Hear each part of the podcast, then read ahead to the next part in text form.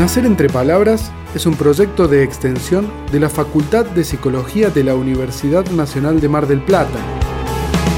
Los caminos están hechos de palabras, las apuestas se jugaron con palabras, los derechos se ganaron con palabras, yo solo escucho tus palabras, que la furia no nos deje sin palabras, yo no puedo que midamos las palabras, la justicia se maneja con palabras, ¿de qué están hechas tus palabras?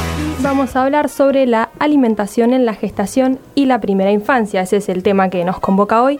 Para eso vamos a estar haciéndole una entrevista a Isabela Sorgio, que es licenciada en nutrición y coordina, junto con Marianela Zuccarelli, el área de bienestar de este proyecto de extensión. Así que te saludo Isabela, ¿cómo estás? No sé si me escuchas bien.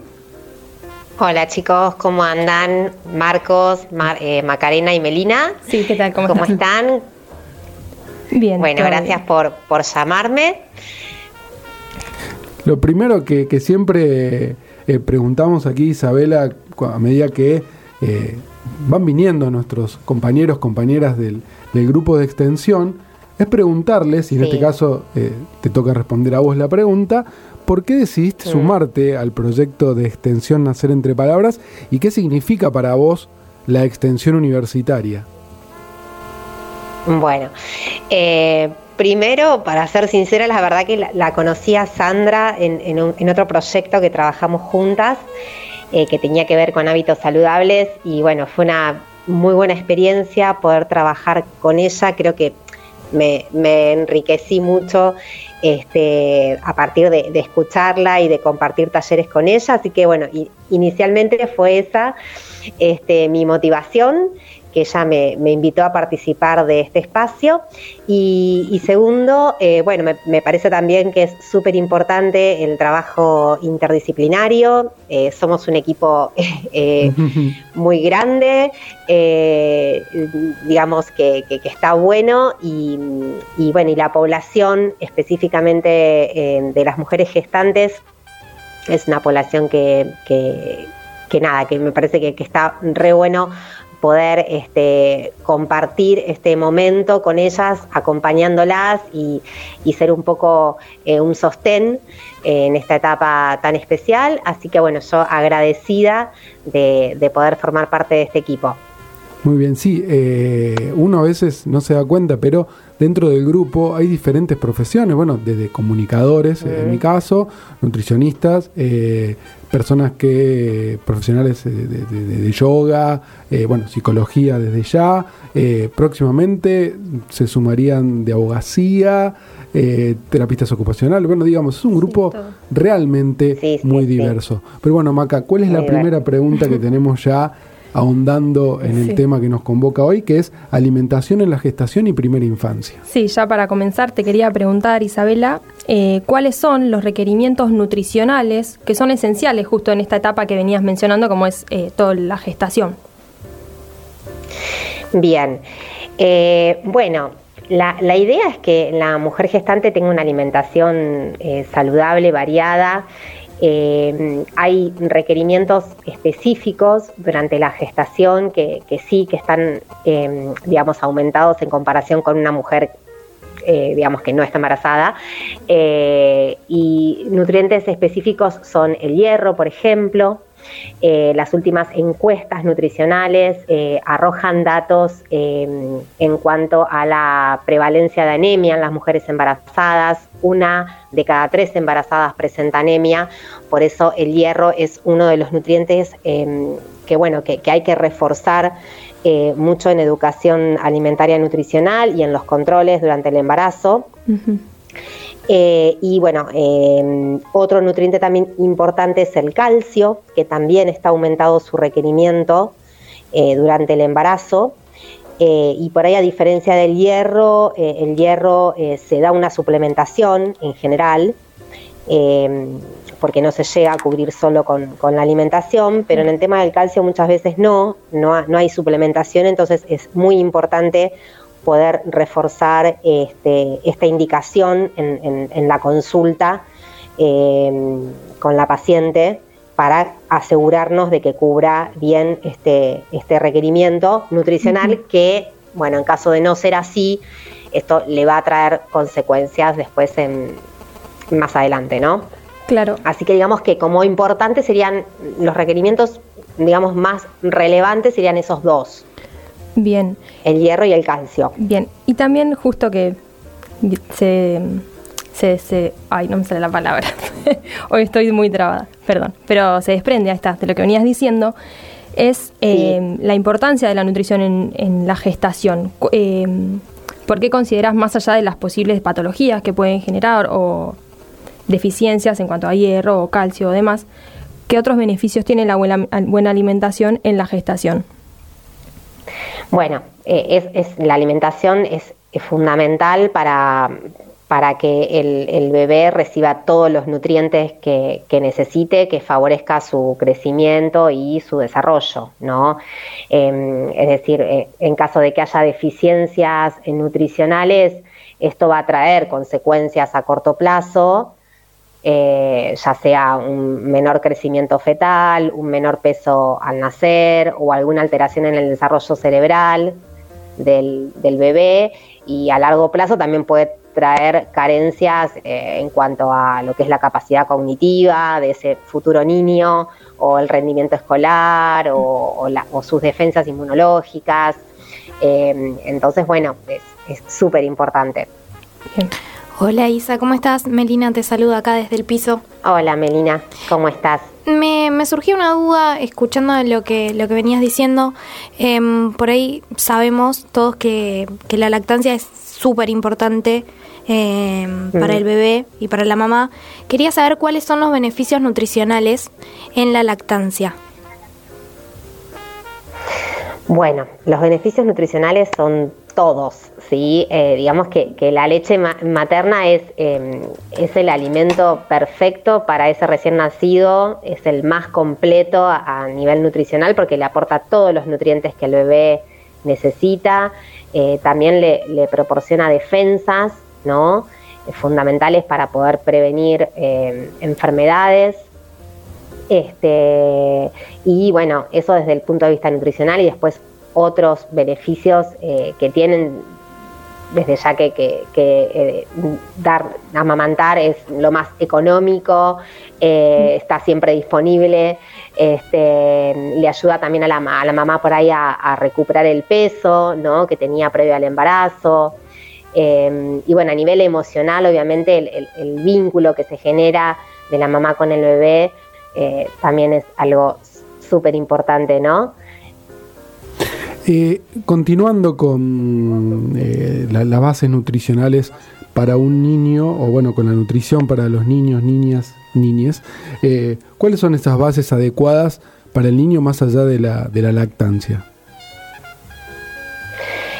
Eh, como les decía en un principio, el concepto es tener una alimentación eh, variada, completa, suficiente. Desde mi modo de, ver esto eh, y, lo que veo en la práctica, ¿no? Tiene que ver mucho más con, volver a una alimentación más natural, sin tanto consumo de alimentos ultraprocesados eh, específicamente galletitas, snacks, gaseosas, jugos, digamos, todo lo que viene en paquete, ¿sí? Em, que es lo que por ahí hoy la industria nos intenta vender más, ¿no? La industria alimentaria. Entonces, em, digamos que, como recomendación sería eso, es volver a, tener una alimentación real, a cocinar, a hacer más comida casera eh, y bueno, eh, un poco eso sería, ¿no? Sí, qué, qué beneficioso que va a ser para eso cuando se termine de desarrollar y, digamos, popularizarse un poco más el etiquetado frontal, digamos, que ya empezamos a ver en algunos alimentos, eso va a ser de, mucha ayuda sin duda. Eh, Isabela, sí, quería decir algo totalmente. Eso es, un avance que, la verdad que todos los que trabajamos en, salud, bueno, y en general, ¿no? Em, el, que, digamos, poder tener como ley em, de promoción de la salud eh, en esta primera etapa el etiquetado frontal de alimentos, eh, la verdad que ya es un montón como medida, eh, digamos, de política alimentaria, ¿no? Así que sí, muy contentos por eso calidez, cuidado. Amorosidad. Compromiso. Nacer entre palabras. Si querés saber más sobre nosotros, seguinos en Instagram y en Facebook. Nos encontrás como Nacer entre palabras. Y vamos a hablar acerca de los mitos que hay en la alimentación de la persona embarazada. Para eso seguimos en línea acá con Isabela, que nos va, nos va a estar eh, comentando respecto de estos. El primero de todos, que creo que es uno de los más comunes, igual de los que más se escucha, es durante el embarazo tengo que comer por dos. No sé, Isabela, bueno, ¿qué nos puedes decir? Un recontra, recontra mito. eh, bueno, si bien, a ver, eh, durante eh, el embarazo eh, está levemente aumentado el requerimiento en cuanto a energía, sí, pero es muy leve, ¿sí? No, no es que tengo que comer por dos, sino que la idea es por ahí focalizarme más en eh, tener una buena calidad nutricional de lo que estoy eligiendo comer, más que las cantidades, ¿sí? Eh, así que no, es un recontra mito. Bien, A veces me parece que se usa un poquito como excusa, ¿no? Digamos que el embarazo es un momento donde eh, la, la- la mujer tiene mucha ansiedad y es normal Claro. que suceda. Entonces, bueno, eh, por ahí paliar un poco esa ansiedad eh, comiendo de más, pero, pero no, no, no es algo real, digamos. Bueno, ha quedado pobre mito dado por tierra entonces. Sí, Otro que se suele, bueno, yo esto igual mucho no lo había escuchado, pero bueno, es que después de los tres primeros meses se puede tomar alcohol. No, totalmente negativo, digamos. En realidad no, no se puede tomar alcohol eh, en- en- durante el embarazo en ningún mes, ¿sí? Y tampoco eh, durante la lactancia, en caso de que la mamá decida amamantar. Bien. Digamos, el alcohol pasa, obviamente, eh, a través del- de la placenta, pasa al bebé, así que no, no se puede. Bien. Uno que, que- que también estábamos acá comentando era que la embarazada no- o la persona gestante no debe consumir carbohidratos para no subir mucho de peso. Bueno, eso también es negativo. Eh, en realidad eh, no, no, no están prohibidos los alimentos con carbohidratos, ¿sí? Por ahí aclaramos un poco. Los alimentos con carbohidratos son aquellos que nos aportan energía, eh, es decir, las harinas, eh, el arroz, las legumbres, la papa, la batata, el choclo, eh, y bueno, todos los derivados de estos alimentos. Estos alimentos son necesarios porque justamente nos aportan energía. El problema es cuando eh, se come en exceso o mi alimentación está basada en este grupo. Lo ideal es el plato saludable tenga un poco de cada grupo nutricional, ¿sí? Pero eh, bueno, siempre de, de, digamos, combinando los hidratos de carbono con vegetales, que por ahí muchas veces se ve que el hábito de consumir verduras no, no está instalado diariamente, eh, pero sí, hay que incluirlos los hidratos de carbono, sí. Buenísimo. Y em, después lo que, lo que nos surgía también es, durante la lactancia no es bueno consumir lácteos porque pueden provocar que el bebé sea alérgico a ese tipo de alimentos, a los lácteos. Bueno, ese también ese es un mito, no, no, no es verdadero.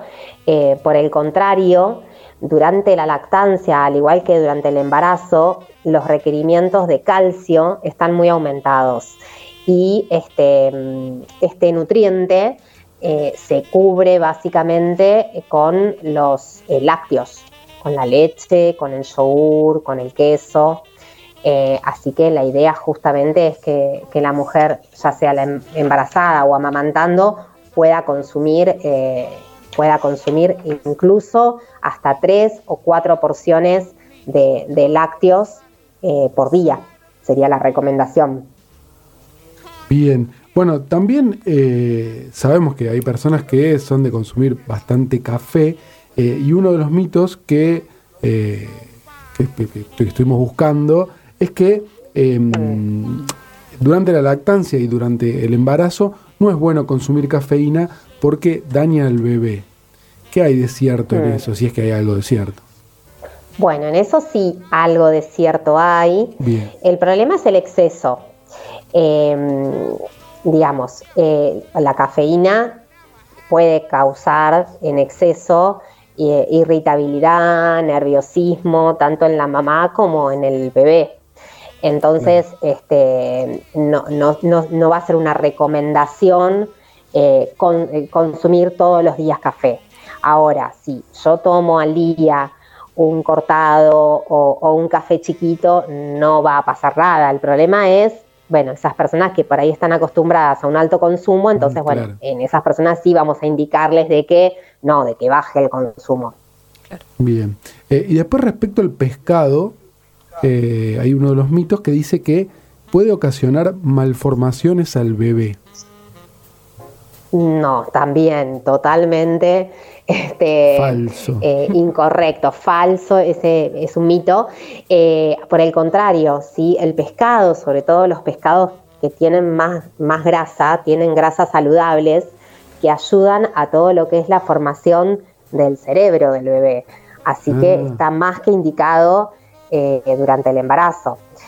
sí, obviamente siempre hablamos de pescado en, buenas condiciones de manipulación, bien cocido, sí, no crudo, em, pero, pero sí, sí, está más que indicado, sí.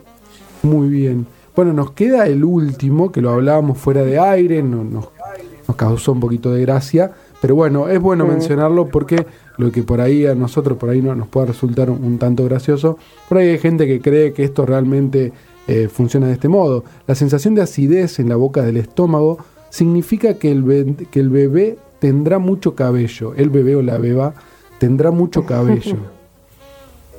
¿Qué nos puedes decir? Bueno, no, claramente es negativo, es falso, es gracioso también. No, no tiene nada que ver, no, no, no tiene nada que ver una cosa con la otra. Sí, la acidez es algo que, que, que es un síntoma común que aparece, obviamente, en la embarazada, porque obviamente la, presión de la panza sobre el estómago, sobre el esófago, genera ese reflujo, pero bueno, no tiene nada que ver con el cabello del bebé. Eh, Isabela, hablábamos también eh, respecto de las publicaciones que estamos haciendo en redes. Eh, una vez por semana, entonces, los viernes, quienes estén interesados pueden buscar las redes de Nacer Entre Palabras, sobre todo en Instagram, y qué van a encontrar ahí. Sí, nos pueden seguir en, Instagram. Los días viernes em, subimos algunas recetas saludables. Eh, siempre, bueno, teniendo en cuenta el concepto este que les decían hace un ratito, eh, de em, alimentarnos con comida real, con alimentos reales, frescos, cocinando y, evitando lo, lo ultraprocesado. Así que bueno, hay algunas recetitas como disparadoras de ideas para ponerse a, cocinar en familia, así que las pueden ahí chusmear en el, en el Instagram. Bien, bueno, no sé si nos, quedó algo, eh, algo que no te hayamos preguntado y tal vez sea necesario decirlo, aclararlo. Em, no, creo que bueno, que, que, más o menos charlamos un, así un poquito de todo. Em, cualquier consulta igual o dudas, eh, las mujeres gestantes saben que nos pueden consultar, este, ya sea por, por las redes o por alguno de los canales de comunicación. Empatía. Compromiso. Aprendizaje. Amor. Nacer entre palabras. Si querés saber más sobre nosotros, Seguinos en Instagram y en Facebook. Nos encontrás como Nacer entre Palabras.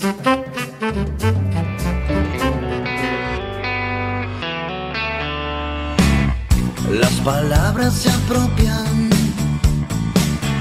de las cosas que ves, pero no son las cosas.